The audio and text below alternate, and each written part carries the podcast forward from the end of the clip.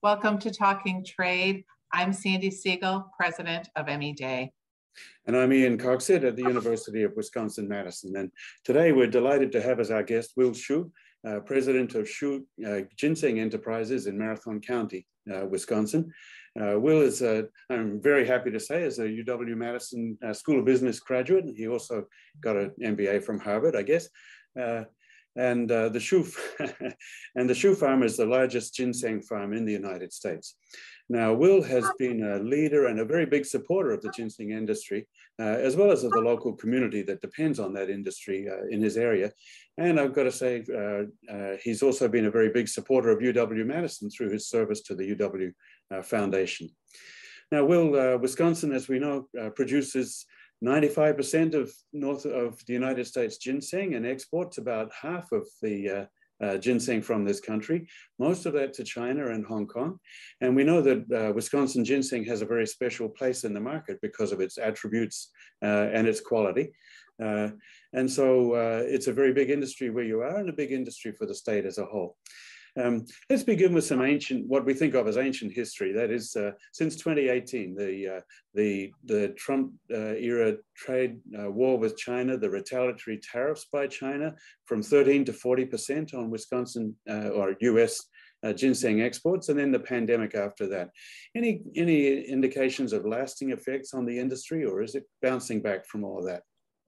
Um, I think you're actually seeing uh, the lasting effects really just starting to take hold now, two mm. or three years after the trade war was uh, begun. And I think it takes that long because of how long the crop takes to grow.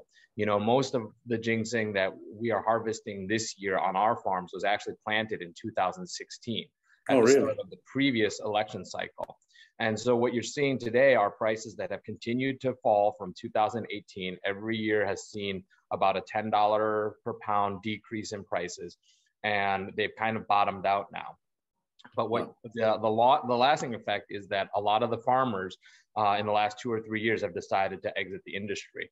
So we're hearing more and more uh, small farmers who are just choosing with these low prices to no longer plant. And once you stop planting, that means two or three years down the road, you won't have a crop to harvest. Yeah. Uh, and so those types of longer term lasting effects, some of them we still haven't seen yet. Uh, so, uh, uh, well, Will, those are, those are much darker numbers than I'd expected. Uh, tell us a little, put that in context for us. What kind of percentage decline is that in terms of output and uh, numbers of farms? So uh, it's hard to tell the output percentage because yields and acreages vary by farmer. Uh, and mm-hmm. you know the a lot of the information we that we have is confidential um, and is only shared with the state so, but in terms of the number of farmers, you know, we expect to lose probably somewhere between 15 and 20 farmers in the next couple years. Uh, there's fewer than 170, possibly even fewer than 150 farmers left growing this crop. So uh, you're talking about a loss of roughly 10% of the farmers uh, in our industry. Yeah. So help me understand, Will, um, you've talked about the pricing being driven down significantly and yet there's less producers. So you know i always think about the rules of supply and demand. Mm-hmm. what what exactly has caused the pricing to drop so much? Is it to offset the china retaliatory tariffs to make it more competitive or um, yeah, I, I, I think there's part of that. There's two pieces to that. One is the tariffs and the retaliatory tariffs. Uh, the original tariff on ginseng was about 13%. It went up to 42 uh, and a half. And then with the kind of handshake agreement, they reduced it down to 32. Uh, and that, so they reduced that last round of 10% tariff. But still, you're seeing a significant increase in the tariff. Uh, and so the processor or the purchaser in China has passed that back onto the farmer. They have said that they will continue to buy the product, but they want to buy it at roughly the same prices that they were purchasing it before. So mm-hmm. that was kind of the, the first round effect in 2018, 2019. And then you have the pandemic. The pandemic somewhat suppressed uh, demand for the product uh, just because people weren't out shopping, they weren't out giving gifts. Ginseng is a very big gift giving item, uh, and that's because it's to promote health. And so people give it to friends and family members when they go visit them. And uh, travel for the holidays, especially Chinese New Year or Mid Autumn Festival. Uh, those holidays and high holidays tend to be big gift giving events, and ginseng is a big part of that. So without people traveling uh, and then adding on the expense of the tariffs, farmers are receiving less, even though the price to retail or to the customer hasn't dramatically changed in the last few years.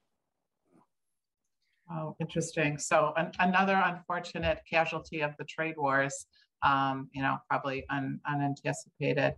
Um, well, on a brighter note, um, we have a recent trade agreement, um, I think not quite finalized, but um, opening the markets to Taiwan and the ability to um, ship fresh produce and in particular fresh ginseng to Taiwan um, which is you know a very large market also for uh, for ginseng. So tell us about that. Where where do you see that in potential for growth and opportunities for for your industry? So I think Taiwan really reflects um, you know a lot of people's concerns about trade in general, which is if you lose a major market such as China, where 80 to 90 percent of our product goes to today, can you create or um, find new markets. Taiwan is one of those we've been working on. Uh, the fresh ginseng to Taiwan trade discussions have been going on for over 10 years. It has taken us 10 years just to develop that market. Uh, and so you can see that it's not immediately that you can replace markets such as China.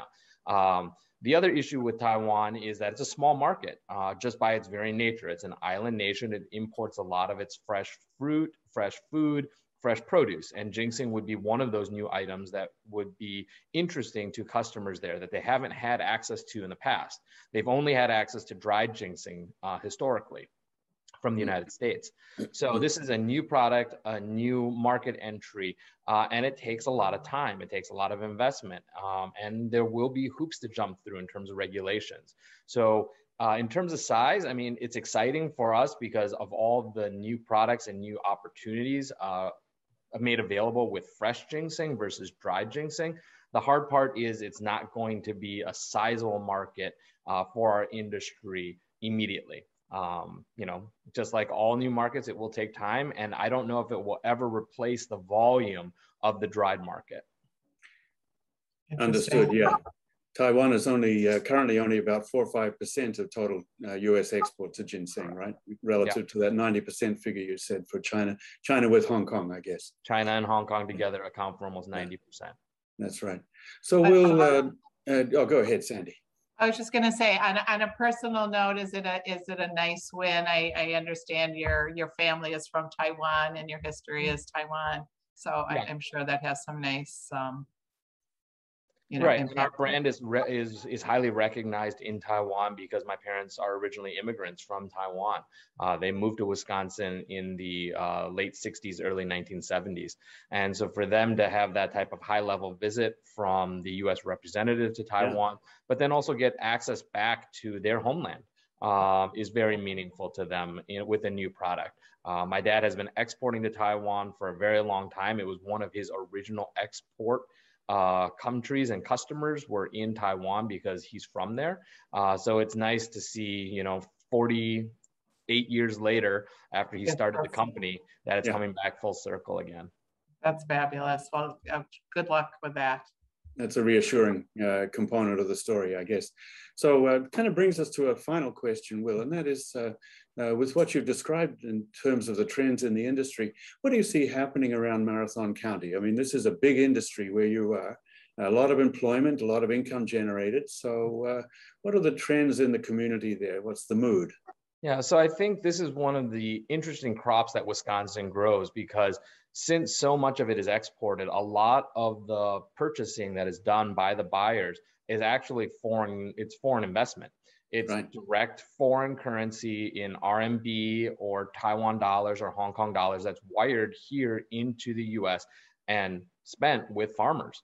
Uh, yeah. It's not money that's currently flowing through the central Wisconsin economy. And so, this type of direct injection of foreign currency and foreign investment by means of purchasing uh, is really important to our local economy. And we employ a lot of folks here. Uh, we obviously are having the same issues and struggles finding labor. Uh, A lot of the labor is either migrant labor or foreign immigrant labor on H-2A uh, work mm-hmm. visas. And if you are able to find the labor, the other piece is when prices are this low and you're not receiving as much. So to give you an idea of the impact, uh, the industry generates about a million pounds a year. The current market price is around $20 a pound on average. Mm-hmm. Um, that was $60 a pound before the trade war. So with that wow. difference, you're talking about a $40 per pound difference or a $40 million difference in the amount of currency that is being injected into our local economy.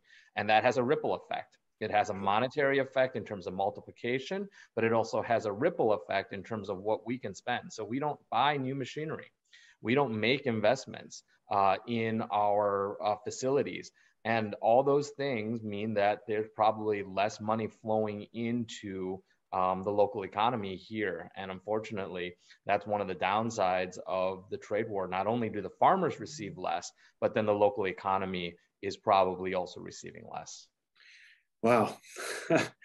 um, so uh, uh, two really quick questions, I guess, that come from that. One is, uh, uh, how likely is this kind of trend to be permanent? Are other producers picking up the slack and, and running with that?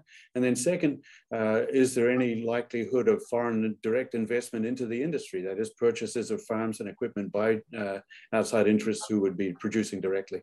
Yeah, I think those are two really good questions for us to ask as um, you know Wisconsinites. Uh, yeah. I would say locally, some of the bigger farmers are picking up the slack. Um, they are either helping out their farmer, other farmers with the washing, the drying, the processing to ensure that it can be done cost effectively. Um, And we aren't seeing dramatic swings in output. And I think that's the same in a lot of other agriculture is when some of the smaller producers go out, the bigger producers just pick up the slack a little bit, um, or it makes up for the lack of demand uh, on the other side. Um, but a more concerning question was your second question, which is foreign investment. Yeah, there actually is. There are quite a few uh, foreign buyers and also foreign investment firms that are looking at making.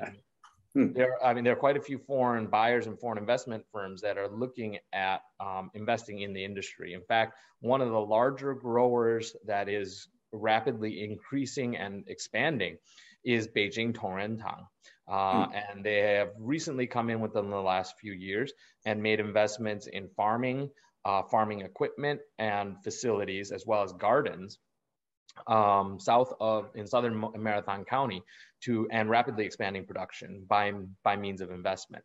And that's what these low prices do allow is it allows them to both purchase, sure. but then also make the investment by either buying farms or working with farmers that are exiting the industry.